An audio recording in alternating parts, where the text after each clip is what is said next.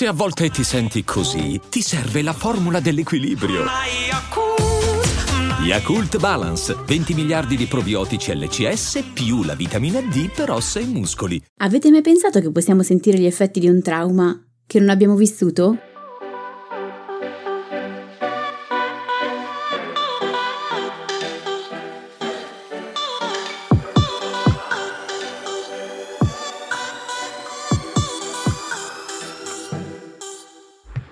Benvenuti in questo nuovo episodio di TV Therapy, il podcast dove usiamo le serie TV per capire meglio noi stessi, le nostre emozioni, le relazioni, gli impantanamenti vari.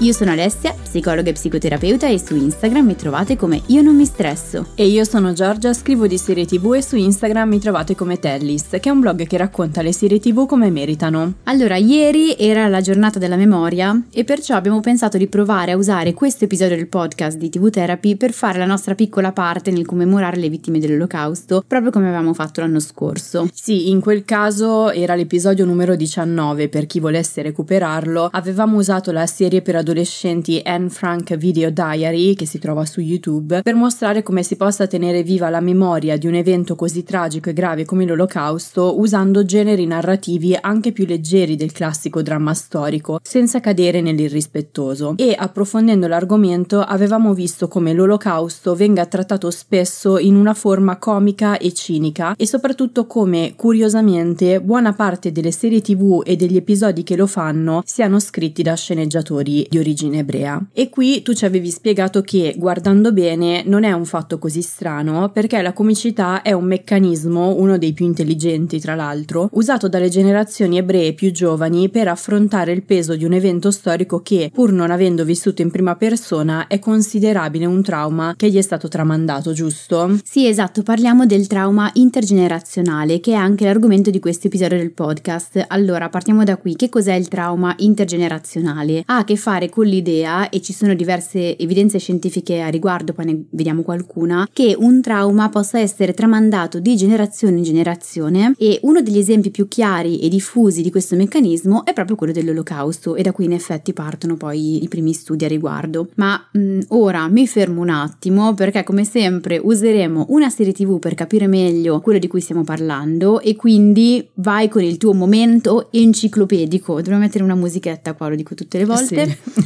e poi non lo facciamo mai. Allora, che serie hai scelto di proporci per parlare di trauma intergenerazionale? Comunque vorrei sottolineare che tutte le volte noi mh, facciamo questo mistero quando in realtà si, si legge già dal titolo di che serie parleremo, ma non importa. Ah, è vero. La serie di cui parleremo è Russian Doll. E adesso però così sento la suspense che è caduta.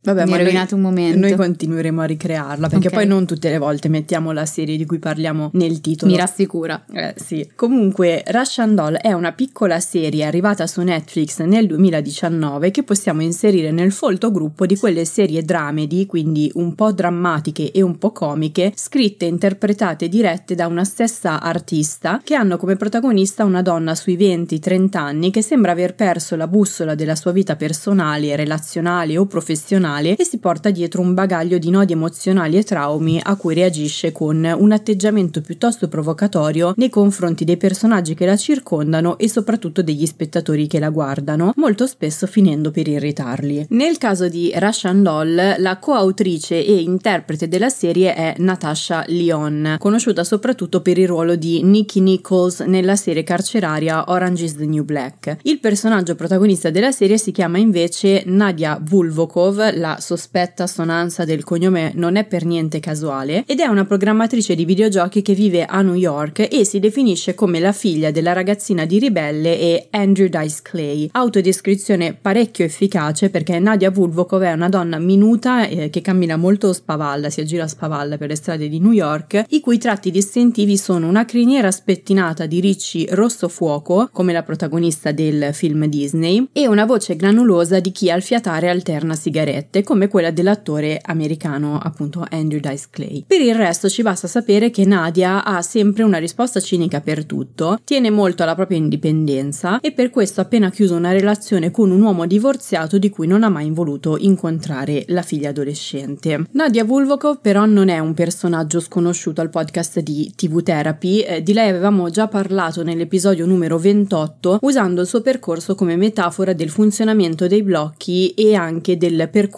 di guarigione dal trauma. La prima stagione di Russian Doll infatti vedeva Nadia restare bloccata in un loop temporale che la costringeva a rivivere di continuo la giornata del suo 36esimo compleanno, cosa che a qualcuno potrebbe sembrare una fortuna, rivivere in continuazione il giorno del, del suo compleanno, ma per Nadia era un incubo. Questo loop prevedeva infatti che eh, Nadia non arrivasse mai viva a fine giornata, incappando nelle morti più assurde, continue cadute dalle scale o in uno scantinato, soffocamenti con ossicini di pollo, fughe di gas e via dicendo, e risvegliandosi puntualmente nel bagno della sua festa di compleanno. Gli episodi vedevano quindi Nadia capire che la data del suo blocco non era casuale, 36 anni era la stessa età in cui sua madre, una giovane donna con problemi di tossicodipendenza e schizofrenia, si era suicidata dopo aver perso la custodia della figlia e di conseguenza si seguiva il personaggio in un percorso di analisi personale fatto di continui tentativi di ritardare di volta in volta la sua morte per capire quale fosse l'inghippo, il bug per sbloccarsi e arrivare alla giornata successiva, proprio come in un videogioco. Tra l'altro, sai perché Nadia Vulvokov è proprio una programmatrice di videogiochi? No. E Natasha Lyon ha spiegato che voleva un personaggio che si confrontasse con le sue morti continue senza farsene spaventare. Non avevo mai pensato.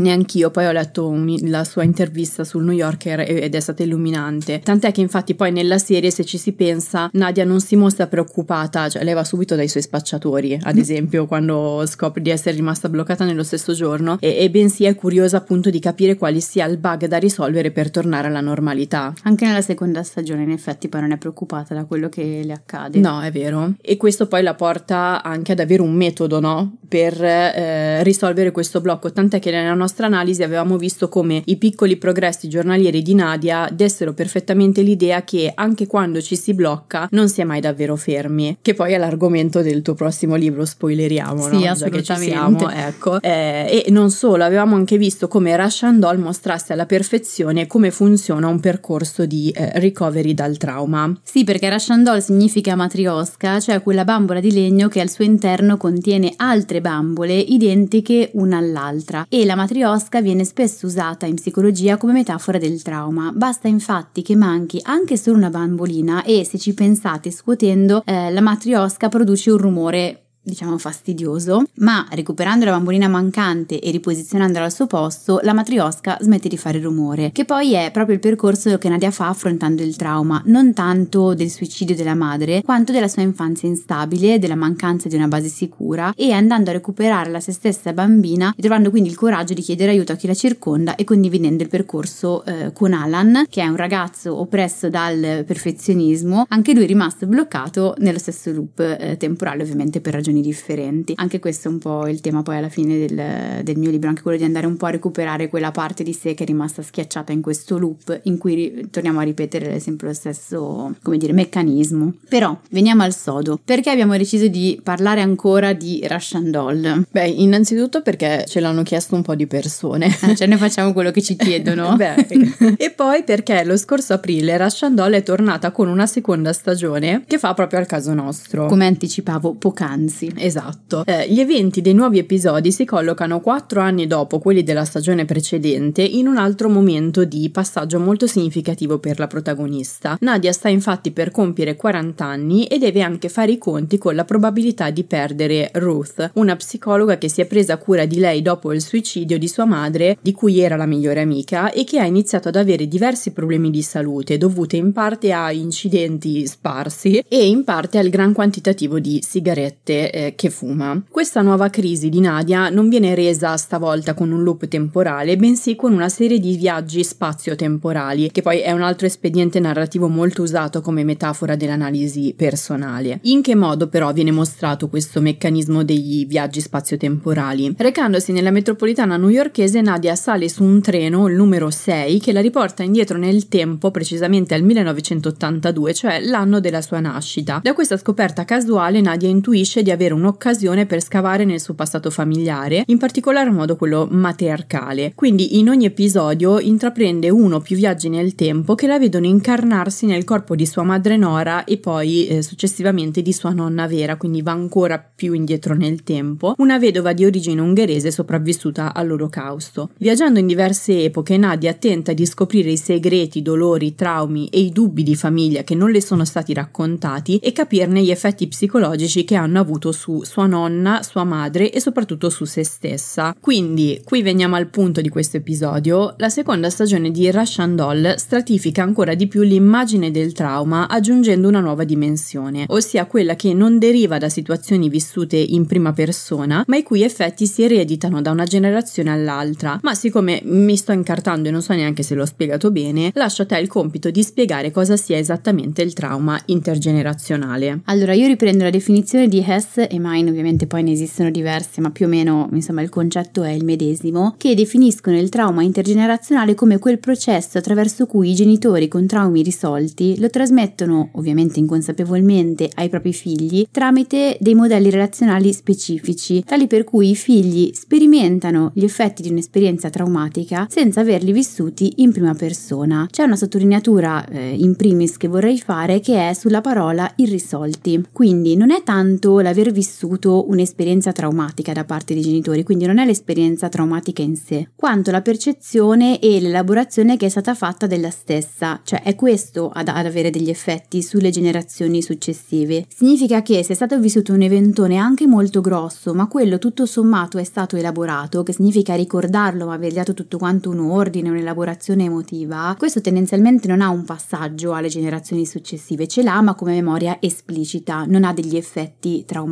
Mentre nel momento in cui un evento, qualcosa che è stato vissuto e non risolto anche dai nonni in realtà si, si ritiene, o comunque dai genitori, può avere degli effetti sulla vita emotiva eh, dei figli, ma non solo, tra l'altro il pezzo interessante secondo me è che può averlo anche sui geni e sul sistema immunitario. I primi studi al riguardo risalgono agli anni 60, come anticipavo nelle prime battute di questo episodio del podcast, e sono stati svolti su figli e nipoti di persone sopravvissute all'olocausto. Immaginate quindi che sia una ricerca molto giovane, perché dovendo aspettare le generazioni successive, facendo quindi le ricerche longitudinali, no? Eh, quindi nel tempo, ovviamente richiedono diverso tempo per essere svolte come ricerche, quindi sono ambiti di ricerca molto giovani, però iniziamo a raccontarveli un po'. Sì, diciamo che quando, poi dimmi se sto dicendo una castroneria, però quando mi è capitato di leggere ricerche che sono state poi significative per la storia della psicologia, sono di solito legate a grandi eventi. Questi grandi eventi che ricorrono più spesso, che mi è capitato di leggere, sono l'olocausto, la guerra in Vietnam, soprattutto anche la prima guerra mondiale, con il post-traumatico, se non ricordo male. Assolutamente. E, e qui ad esempio sono andata a rivedere alcuni studi a che cosa si rifacessero. Allora, i primi all'olocausto, ed è il motivo per cui vi proponiamo questo argomento e questa serie proprio oggi. Anche all'interno della serie, tra l'altro, c'è proprio il. Sì, sì, è proprio quello il motivo. Il, il punto. Altri studi sono stati poi condotti su generazioni successive sopravvissute alle uccisioni di Khmer Rossi in Cambogia, al genocidio ruandese, allo sfollamento degli indiani d'America e la schiavitù degli afroamericani. Quindi, questi sono alcuni studi eh, effettuati nell'ambito. Eh, so che ci sono anche degli studi relativi ai, mh, insomma, l'11 settembre, però ovviamente sono essendo accaduto solo, tra virgolette, vent'anni fa, sono ancora molto giovani eh, i le generazioni successive per poter effettuare degli studi veri e propri. Sì, sì, ma se si va poi a vedere anche le serie TV, tantissime riflettono questo argomento con questi eventi che tu hai citato adesso, ad esempio eh, Watchmen eh, riflette un trauma intergenerazionale di persecuzione nei confronti degli afroamericani. Ah, ecco, che è quello di Rorschach. Esatto. Sì, sì. Però il suo creatore non era tanto felice, il creatore che ha fatto il fumetto non era tanto felice poi della versione televisiva. No. Però vabbè. Ho, ho presente. E quindi si è visto come nelle generazioni successive sono presenti disturbi psichici in una percentuale più alta, pensate addirittura anche del 300%. Io quando l'ho letto ho pensato che fosse veramente tantissimo rispetto a chi non aveva parenti sopravvissuti, ad esempio ai campi di concentramento per quanto riguarda gli studi effettuati sull'olocausto. Cosa si intende per disturbi psichici? Ad esempio c'era una maggior probabilità di sviluppare, vabbè, anzitutto sintomi post-traumatici, eh, nonostante il trauma non fosse stato vissuto dalla generazione che poi manifestava quella sintomatologia, eh, disturbi ansiosi, disturbi depressivi e dipendenze. Non... Che poi è il quadro clinico, diciamo così, di cui abbiamo parlato di eh, quando abbiamo trattato Peaky Blinders. La, il primo episodio su Peaky Blinders è il disturbo post-traumatico da stress. Esattamente, poi appunto il, il pezzo interessante qui e la difficoltà poi ovviamente negli studi è quello di andare a capire se ci sia anche proprio a livello genetico, perché a livello di, di cure, come adesso vedremo, è già più semplice perché vedi proprio lo stile relazionale, lo stile di attaccamento, lo stile di cura, no? Mentre la parte difficile poi è a livello genetico, nel senso che eh, c'è tutta una, eh, una genetica per quanto concerne questi disturbi anche nella popolazione normale, per cui tendenzialmente una persona che soffre di un certo tipo di dipendenza ha molta più probabilità di avere un familiare che soffre della medesima dipendenza, idem per quanto riguarda ad esempio disturbi psicotici, la schizofrenia, eccetera. Quindi c'è già un certo grado di familiarità, eh, è proprio andare a distinguere che cosa mh, mm, sia la familiarità in generale, che cosa invece poi derivi dal, dall'evento traumatico. A me è sembrato molto interessante, insomma, come, come aspetto, come ambito di studi. Quindi di fatto quello che accade è che non ereditiamo dalle generazioni precedenti solo il colore della pelle, degli occhi e varie appunto predisposizioni per patologie fisiche e, e psichiche, ma anche un maggior numero di eh, vulnerabilità psicologiche che sono connesse ai traumi che le generazioni precedenti hanno vissuto. La difficoltà qual è? Che tendenzialmente non si sa mai se sia nato prima l'uovo o la gallina, per cui anche la persona singola che magari non è sopravvissuta all'olocausto o a eventi di, di questo grande genere, molto probabilmente comunque se soffre di schizofrenia avrà tutta una storia familiare molto peculiare, una serie di traumi, quindi si cerca di capire da dove nasca poi quella, quella familiarità anche, anche genetica. La trasmissione del trauma infatti può essere specifica per una data famiglia che ad esempio subisce una perdita come non so la morte di un neonato o non so degli, degli abusi specifici per quella famiglia lì, non so una, una nonna che è stata abusata da un familiare oppure può essere una risposta condivisa al trauma sociale, quindi gli eventi che ho citato prima, eh, l'olocausto ad esempio, mh, rientrano più in questa seconda categoria. Sì, e tra l'altro mi fanno venire in mente anche In Treatment, una famosa serie sulla psicoterapia di cui peraltro ci occuperemo nel prossimo episodio del podcast. La stagione più recente infatti si apre con una seduta dove un paziente dice di sognare spesso di avere una sorella, benché nella realtà non ne abbia una, e racconta che sua madre è rimasta abbastanza scioccata dal racconto di questo sogno perché per anni gli ha tenuto nascosto di aver avuto prima di lui una figlia nata morta. Quindi è come se da bambino questo ragazzo avesse assorbito questo pezzo di storia familiare e i suoi effetti, benché non gli fosse mai stato raccontato. Sì, questo poi dopo lo vediamo, comunque facciamo uno spoiler rispetto a questo episodio del podcast. Il punto è proprio il segreto di famiglia. C'è un bellissimo libro, poi magari lo mettiamo insieme alle serie tv consigliate okay. in fondo, che è, è L'eredità emotiva, che racconta proprio storie di pazienti che hanno un trauma intergenerazionale e emergono proprio questi aspetti, per cui eh, molto spesso nei sogni, nei comportamenti emergono tutta una serie di cose che dicono ma io come facevo a saperlo? Eh, ti è stato trasmesso in qualche modo proprio così. Ecco, e tornando a Russian Doll, devo ammettere che questo meccanismo di ereditarietà del trauma non viene sviluppato al massimo. Eh, rispetto alla prima stagione, che era pressoché perfetta dall'inizio alla fine, la seconda è più caotica e meno concludente. Io mi sento sempre un po' un cielo del malaugurio con una guastafeste quando dico queste cose, però ecco, io l'ho percepita molto così. Probabilmente anche perché il tema si fa molto più complesso, i personaggi da approfondire sono più numerosi e sviluppare tutte le loro esistenze a fondo mondo in sette mezz'ore è piuttosto complicato. Quindi ci viene raccontato che sulle spalle di Nadia gravano anche gli effetti dei traumi vissuti da sua madre e da sua nonna, ma la serie si incarta un po' quando deve mostrare nel concreto come questi effetti sono stati trasmessi da una generazione all'altra. Anche la storia di Alan che si reincarna invece nel corpo di sua nonna eh, non viene approfondita così bene come invece era stata approfondita nella prima stagione, in cui faceva un po' da specchio, no? ci mostrava come ci si può bloccare se si è Nadia e ci si può bloccare invece se si è Alan, quindi se si hanno due personalità, due caratteri molto molto diversi e in questo caso invece rimane un po' in superficie la serie. Quindi adesso tocca spiegarlo a te, come si trasmette, diciamo, un eh, trauma da una generazione all'altra. Sì, allora c'è da dire che in realtà gli studi sono ancora in corso, per cui anche su questo si sta ancora eh, dibattendo, ci si sta ancora molto confrontando, in primis perché come dicevamo è un campo di studi relativamente giovane per eh, evidentemente giovane perché si devono studiare come dicevamo le generazioni successive a quelle che hanno effettivamente vissuto il trauma in prima persona. In secondo luogo perché l'area di ricerca della epigenetica ha fatto i passi importanti negli ultimi decenni pensiamo ad esempio alla scoperta del DNA specifico subito cos'è epigenetica perché è un termine che riprenderò spesso per spiegare questo secondo filone di studi. Sperando di non fare grossissimi errori mi sono rifatta agli studiosi che lavorano nello specifico in questo ambito che cos'è la epigenetica. È il termine usato per descrivere l'alterazione del proprio DNA dovuta agli effetti ambientali. E quindi è interessante, eh, rientriamo in tutta quell'area, anche questa molto dibattuta, sul fatto che sicuramente la nostra genetica crea una certa predisposizione dinanzi agli eventi ambientali, per cui la nostra genetica influenza il nostro rapporto con l'ambiente, con gli eventi che accadono, ma allo stesso modo sembra che insomma gli studi ci dicono anche che ciò che accade nell'ambiente, gli eventi a cui siamo sottoposti,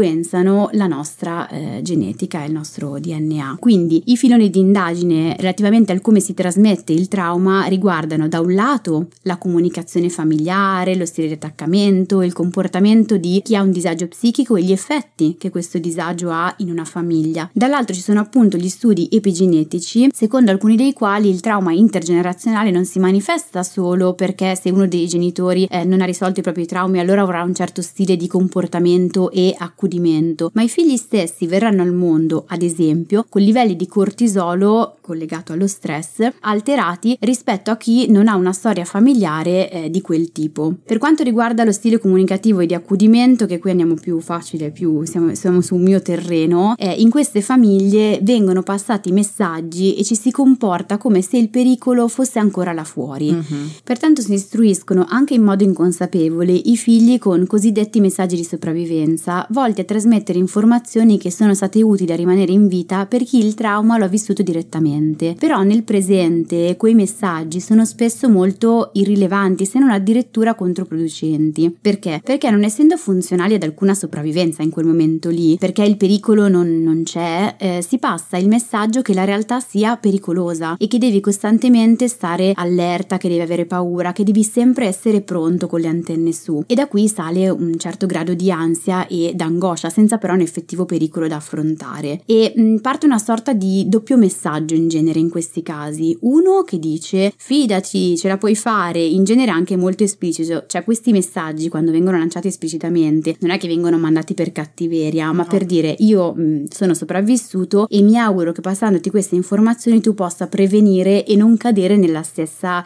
nello stesso disagio in cui sono cascato io. Poi c'è un sottotesto fatto di, mh, mm, di paure che urla silenziosamente pericolo pericolo e appunto non accade per cattiveria o incapacità, ma perché, come ci ricorda il dottor eh, Stolorov, che è un esperto di, di traumi, è difficile per un genitore, cito proprio le sue parole, è difficile per un genitore aiutare un bambino a elaborare il proprio dolore se il genitore non ha elaborato eh, il proprio. Quindi allo stesso tempo si manda un messaggio del eh, salvati, ma allo stesso tempo si, de- si, delinea una realtà che è pericolosa come l'è stata in passato, ma non lo è più eh, oggi alla stessa maniera.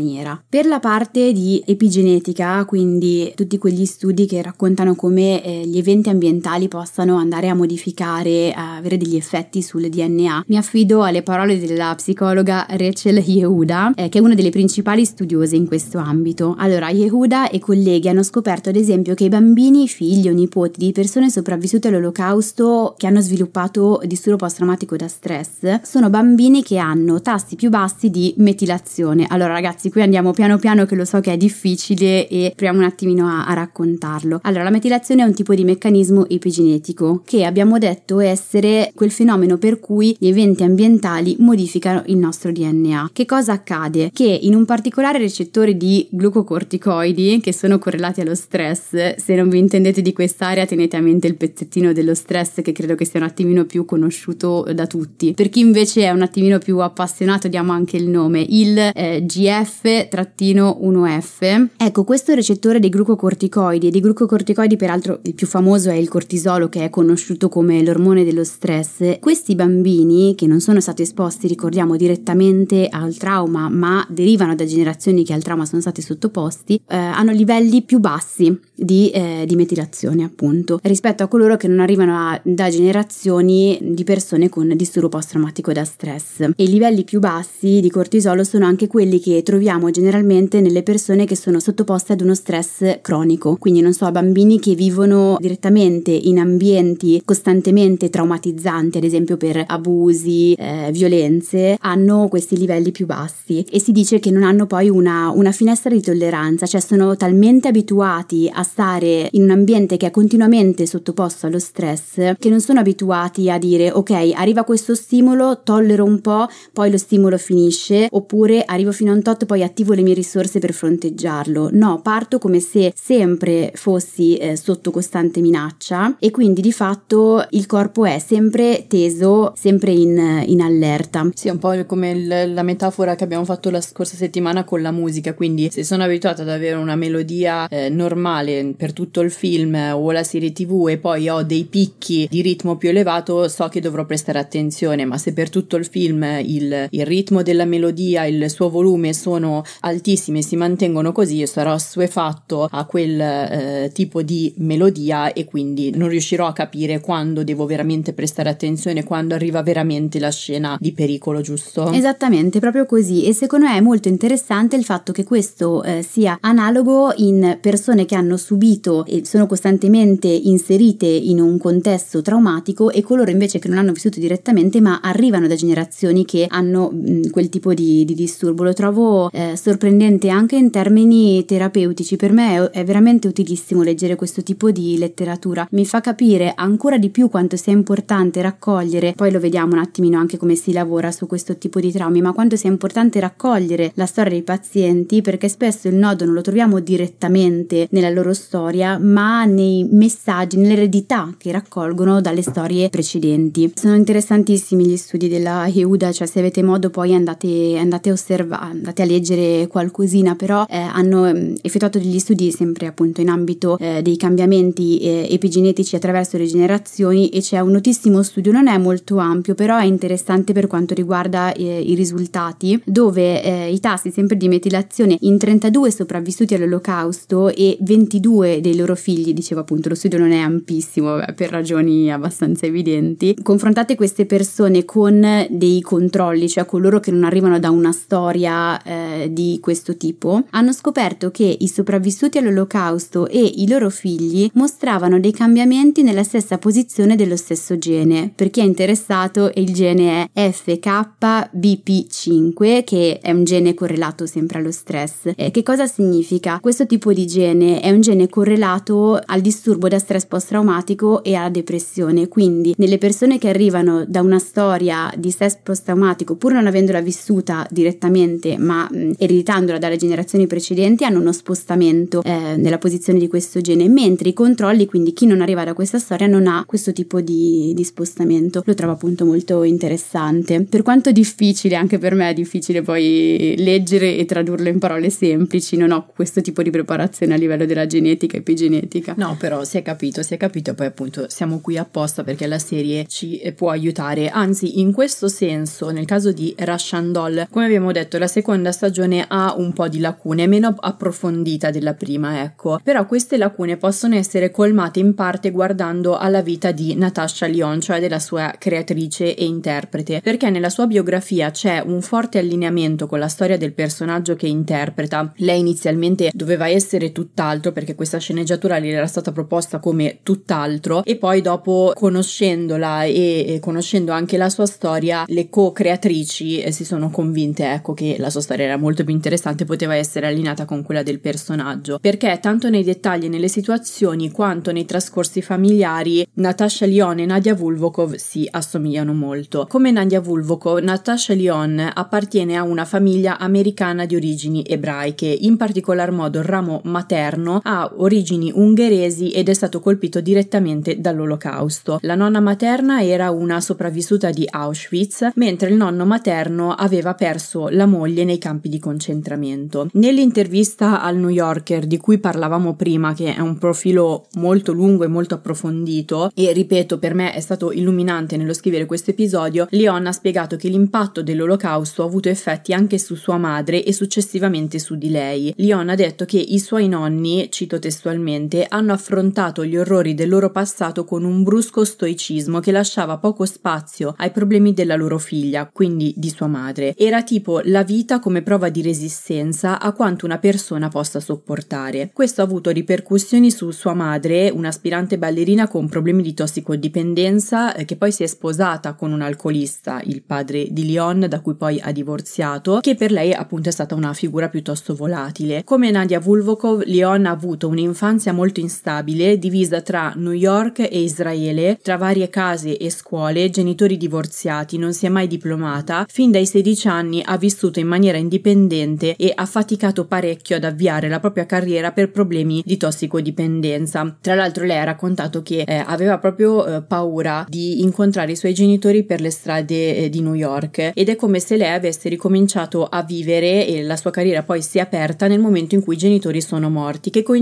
più o meno eh, nel passaggio tra Orange is the New Black e Russian Doll e questa descrizione mi ha rimandato tantissimo all'immagine in cui lei smette di continuare a morire in Russian Doll e finalmente può camminare per le strade di New York eh, tranquilla, quindi i pezzi si incastrano tra di loro nel puzzle di vita di eh, Natasha Lyon. Diciamo che a volte la scrittura è, è molto catartica e quindi aiuta anche a elaborare la propria storia per certi versi, mentre la racconti ad altri, la narri e in fondo la terapia è una forma di narrazione che dà un ordine alla propria storia, come avviene nella scrittura. Sì, ed è incredibile poi come andando con la scrittura di pancia si riesca poi a dare una perfetta rappresentazione di quello che tu ci hai spiegato eh, fino ad adesso. Eh, l'unica figura genitoriale che Leon eh, dice di riconoscere davvero nella sua vita è un'amica della madre che nella serie è rappresentata appunto dalla psicologa Ruth e questa storia personale è senz'altro tragica ma viene raccontata da Leon con un umorismo che poi ha dato vita appunto alla serie. Si tratta di un umorismo che peraltro è stato ed è spesso meccanismo di coping ebraico, una tendenza a stemperare i traumi e difficoltà personali e collettivi affidandosi al cosiddetto shtick, ossia una battuta, un siparietto, una maschera comica. Non lo conoscevo il termine. Tant'è che nel parlare dei propri traumi familiari e personali, Leon dice scherzando che c'è una linea diretta da Hitler all'eroina e Rashan Doll, questa è un'osservazione di Vox, vuole mostrare come questi traumi si manifestano, marciscono e si incorporano nelle vite dei suoi personaggi e quali possibilità abbiano di guarire queste ferite profonde. I'm Sandra, and I'm just the professional your small business was looking for. But you didn't hire me because you didn't use LinkedIn jobs. LinkedIn has professionals you can't find anywhere else, including those who aren't actively looking for a new job but might be open to the perfect role,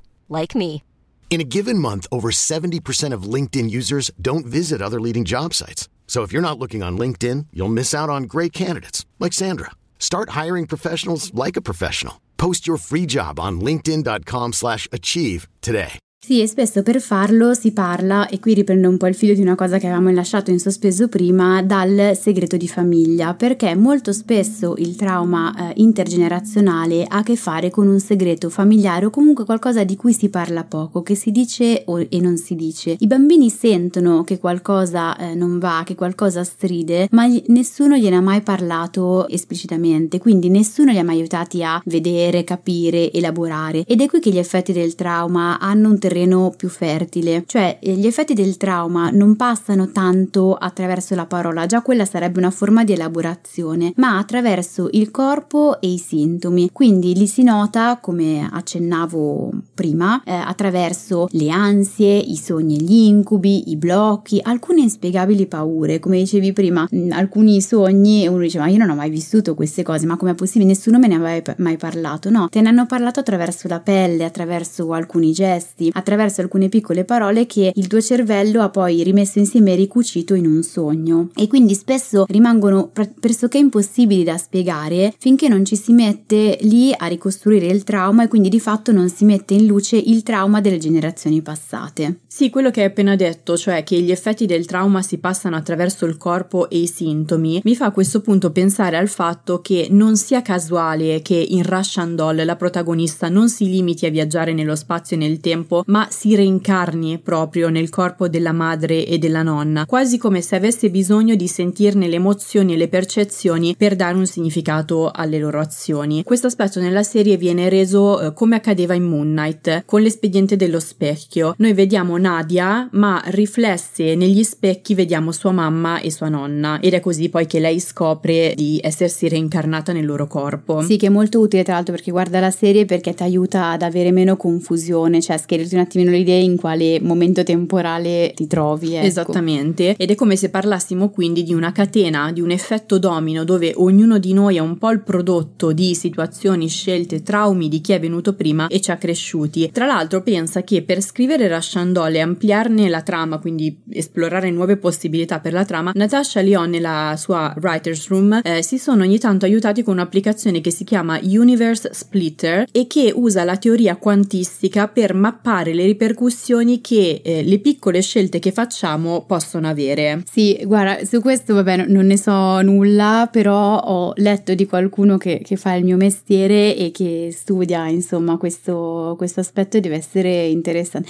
C'è una marea comunque di ambiti che sono interessanti e poi non hai esattamente le basi o comunque che metti lì e dici un giorno prima o poi me lo studierò e è complicato, ce n'è tantissimo. Però noi abbiamo una marea di episodi per esplorare, magari troviamo altre serie tv che ci permettono sì. eh, di farlo. Però io sorrido perché dico che in questa vita sì, non ci si annoia, in, sì, in questa vita non ci si annoia mai, cioè c'è sempre qual- se si sta annoiando c'è sempre qualcosa di nuovo da imparare. Cioè... Hai la stessa faccia di quando io parlavo di Twin Peaks la settimana scorsa. Perché è interessante, ma poi in realtà mi piace proprio quest'idea del eh, per questo faccio fatica ad annoiarmi, perché in realtà cioè, ti annoi e dici ah però c'era quella roba che ho lasciato lì e potrei andarmi a... secondo me la parte culturale ti, ti illumina un sacco di, di, momenti che apparentemente vuoti e dà un sacco di spiegazioni poi. Vabbè insomma sto prendendo una deriva, andiamo ecco, avanti. Tornando all'immagine del mappare appunto di cui abbiamo parlato, dell'applicazione che hanno usato i creatori di Russian Doll per mappare diciamo le possibilità di ripercussioni che possono avere le nostre scelte anche le più piccole, ecco questa metafora del mappare compare anche nella serie e nello specifico quando Ruth, la psicologa, la tutrice di Nadia dice a un certo punto che il trauma è una mappa topografica scritta sul bambino e ci vuole una vita intera per leggerla. Questo processo di lettura del passato è esattamente il percorso che Nadia intraprende nella seconda stagione di Russian Doll, ma con un focus un po' inesatto. Quello che infatti non abbiamo detto finora è che nel momento in cui scopre il tunnel temporale nella metropolitana, Nadia pensa di dover tornare indietro nel tempo per cambiare la sua storia familiare e risolvere gli effetti delle situazioni traumatiche che hanno colpito sua nonna e sua mamma. A un certo punto tenta addirittura di rapire la se stessa neonata per crescerla nel presente, come per azzerare il proprio passato, lei dice proprio tabula rasa, eh, e garantirsi un'esistenza felice. Sì, cioè il punto è che lei dice elimino quegli eventi, faccio in modo che vadano diversamente così che non ci siano degli effetti. Esatto, oppure li cambio. Esatto. E infatti Alan, il ragazzo che come lei aveva vissuto il loop temporale, adesso come lei viaggia nel tempo, le dice che nei film tentare di cambiare il passato per creare un futuro migliore è uno degli errori più classici in cui cascano i personaggi e da questo tentativo ne derivano sempre delle catastrofi e infatti sul finire della serie Nadia si rende conto che cambiare il proprio passato non è possibile. Lo si vede particolarmente bene con dei beni preziosi che i nazisti confiscarono a sua nonna e che lei tenta di recuperare ma poi eh, spariscono sempre in un altro modo, cioè vanno sempre comunque persi in un altro modo. Cioè ogni volta che Nadia tenta di cambiare un pezzetto del suo passato per evitarne gli effetti, si crea comunque un'altra situazione che provoca quegli stessi effetti. Però allora a questo punto mi chiedo come si fa a spezzare la catena, eh, questo effetto domino e fare in modo che il bagaglio di sofferenza non si ripercuota sul proprio futuro e su quello delle generazioni che verranno dopo. Io sono contentissima in realtà che l'abbiano resa in questa maniera perché effettivamente non, non solo non puoi cambiare il tuo passato, ma molto spesso i genitori si preoccupano del fatto che causeranno comunque dei traumi, a volte lo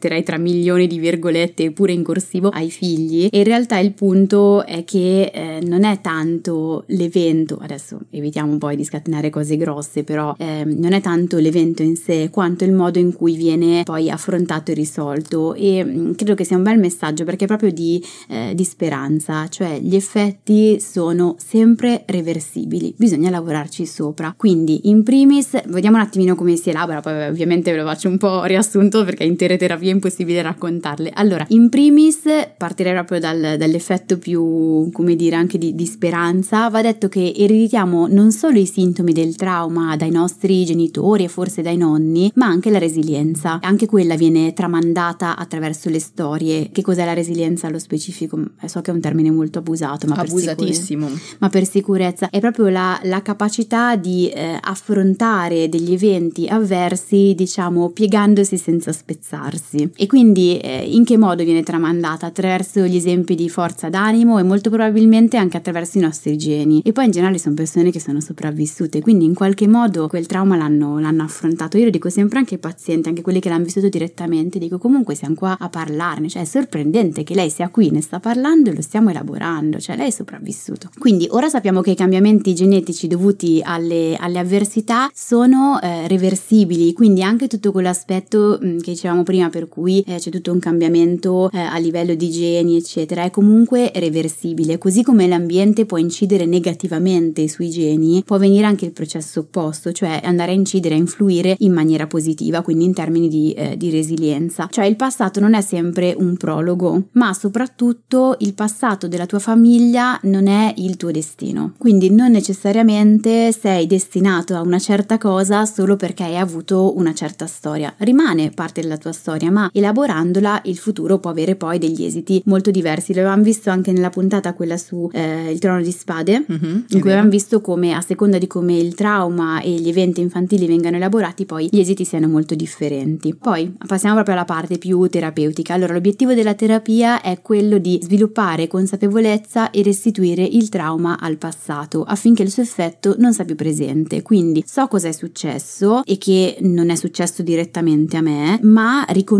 che non sta succedendo ora, che non ha degli effetti sul presente, quindi non è, non è necessario attivarmi sempre come se ci sia un evento eh, avverso che si sta verificando. Alcuni studiosi consigliano proprio di utilizzare eh, gli alberi genealogici eh, multigenerazionali, che quindi includano i dettagli della storia del, del trauma di una famiglia, quindi raccontano un po' quella che è la storia di famiglia e anche un po' quali sono stati i nodi, non solo propri ma anche delle generazioni precedenti. Secondo me tra l'altro in terapia è utilissimo che emergono sempre cose molto interessanti anche sui messaggi che vengono tramandati, per quale motivo e si comprende anche meglio alcuni movimenti che i genitori e nonni hanno fatto. Questa attività può proprio aiutare le famiglie ad andare oltre i segreti e stabilire una sorta di connessione tra una generazione ed altra e quindi poi una sorta di, di crescita personale, intergenerazionale. Cerepanov, che è uno studioso appunto eh, in questo ambito, suggerisce proprio di utilizzare un genogramma di sopravvivenza. Si utilizza il genogramma, che è una sorta di albero genealogico per intenderci. In questo caso è una versione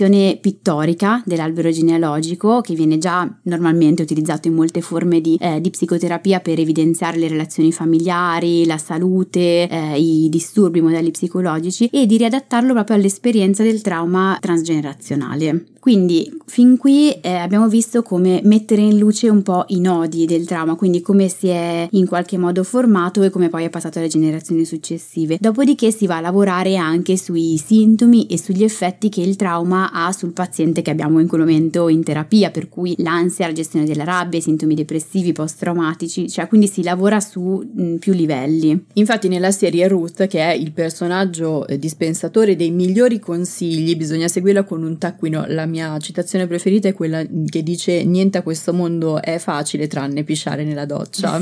eh, comunque a un certo punto lei dice che quando si guarda nel proprio passato è utile avere un secondo paio di occhi, ossia qualcuno che ci aiuti. Per Nadia, come accadeva nella prima stagione, si tratta di Alan, dell'amica Maxine e della stessa Ruth, ma nella realtà è il ruolo che poi alla fine riveste un po' la terapia, no?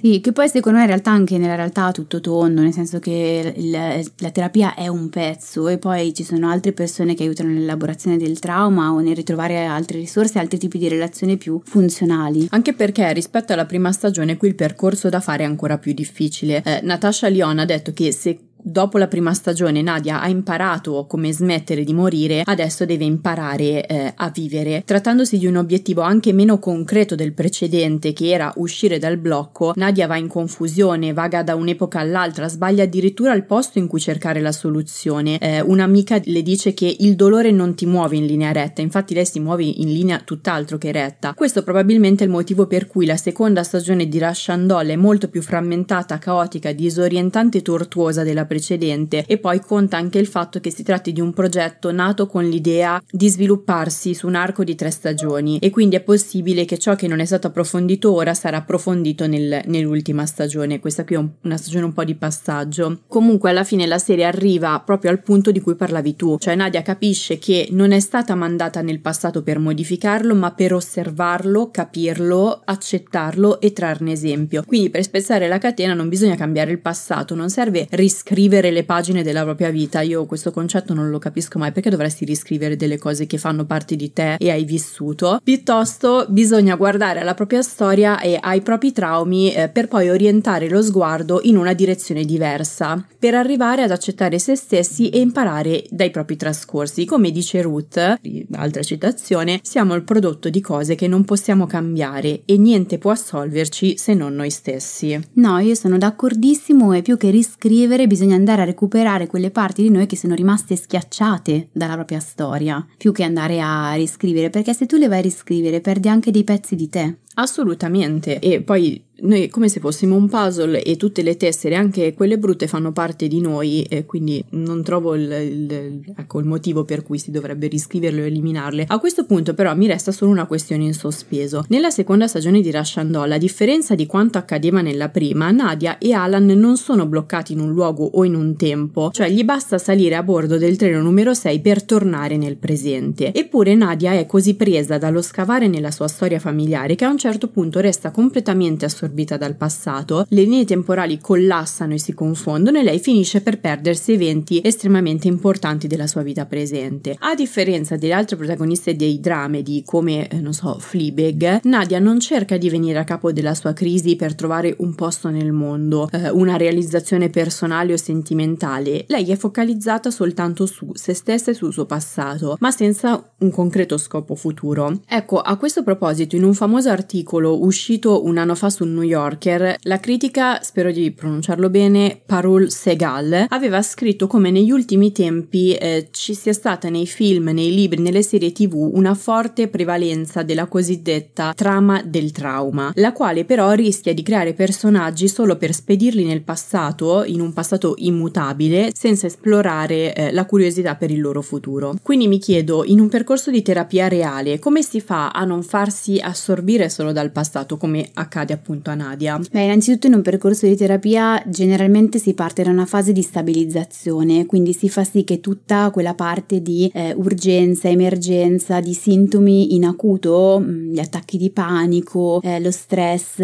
incubi, flashback, in qualche modo siano stabilizzati e quindi il paziente sia in linea di massima, in equilibrio. Quindi si parte da lì. E in secondo luogo si lavora sul passato proprio perché la persona ha consapevolezza di avere un piede nel presente. Penso soprattutto al lavoro delle MDR perché in questo senso essendo te- mm, un metodo pratico mh, mm, ci dà anche proprio un'idea di come funziona, cioè l'MDR è quel metodo per cui si utilizzano principalmente i movimenti oculari ma si può utilizzare anche il tapping per cui il um, picchiettare praticamente con le mani sul corpo, però si usa appunto lo strumento principalmente dei movimenti oculari per eh, effettuare l'elaborazione dei traumi. Che cosa accade? Che già il fatto di fare i movimenti oculari oculari ha di per sé la funzione di tenere a mente che in quel momento stai ricordando il tuo passato, ma mantenendo consapevolezza che sei qui nel presente al sicuro, proprio perché stai muovendo gli occhi e c'è anche una voce che in qualche modo ti dà uno stop, una sorta di, eh, di guida. È un po' come se lo avete visto eh, la trottola nel film Inception, dove lui si muove su più piani, in quel caso del sogno, però in qualche modo anche quella è un'elaborazione eh, del trauma perché si tratta di, di, un lutto, e lui ha sempre una trottolina che gli ricorda quando è nel presente eh, sveglio o quando è nel passato barra sogno.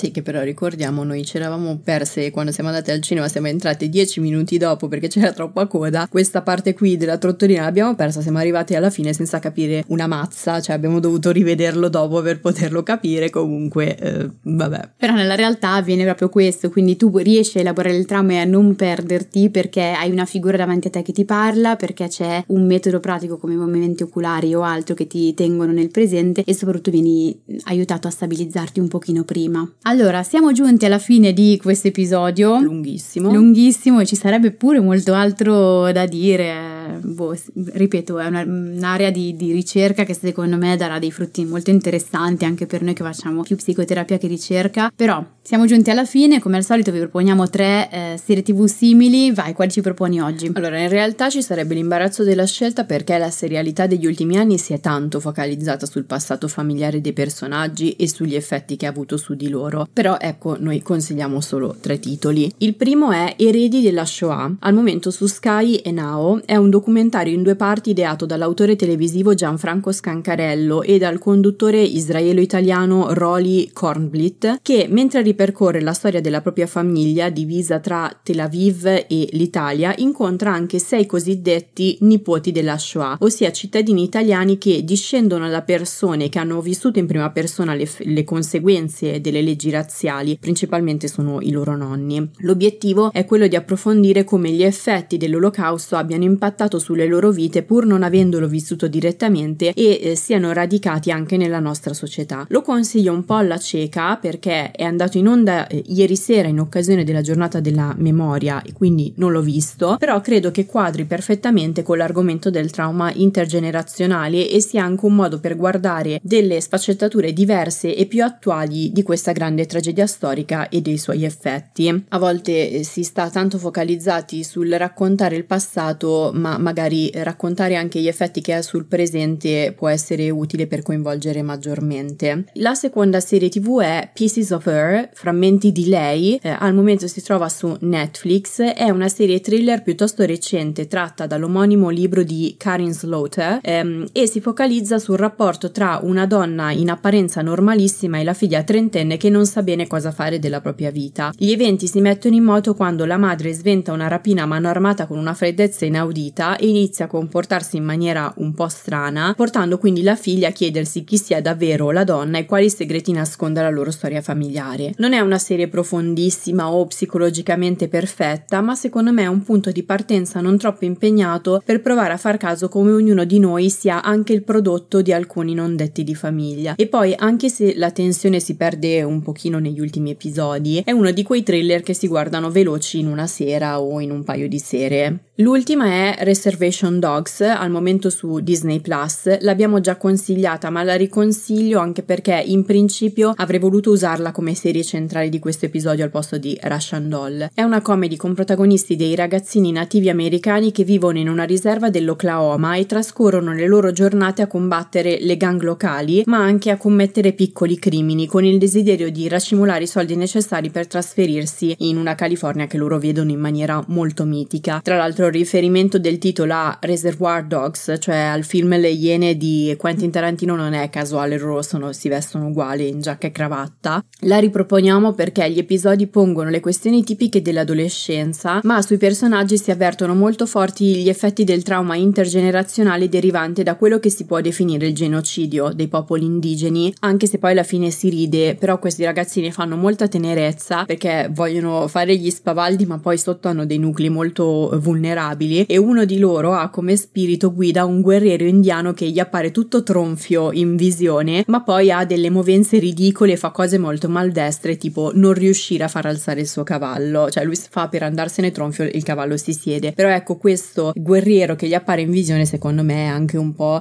ehm, il simbolo del peso culturale che si portano dietro questi ragazzini ed è molto bella, è considerata una delle commedie migliori degli ultimi anni. Quindi siamo giunti alla fine di questo lunghissimo episodio e ci vediamo al prossimo episodio. Come sempre, se avete dubbi, domande e curiosità su come vi fanno sentire le serie TV che state guardando, ci trovate ogni mercoledì su Instagram, sui canali Tellis con la Y e su Io non mi stresso e vi ricordiamo che la TV Therapy esiste anche come terapia di gruppo, quindi se volete rimanere aggiornati su nuovi gruppi in partenza o inserirvi in lista d'attesa, seguite il podcast o iscrivetevi ai nostri canali. Al prossimo episodio. Al prossimo episodio.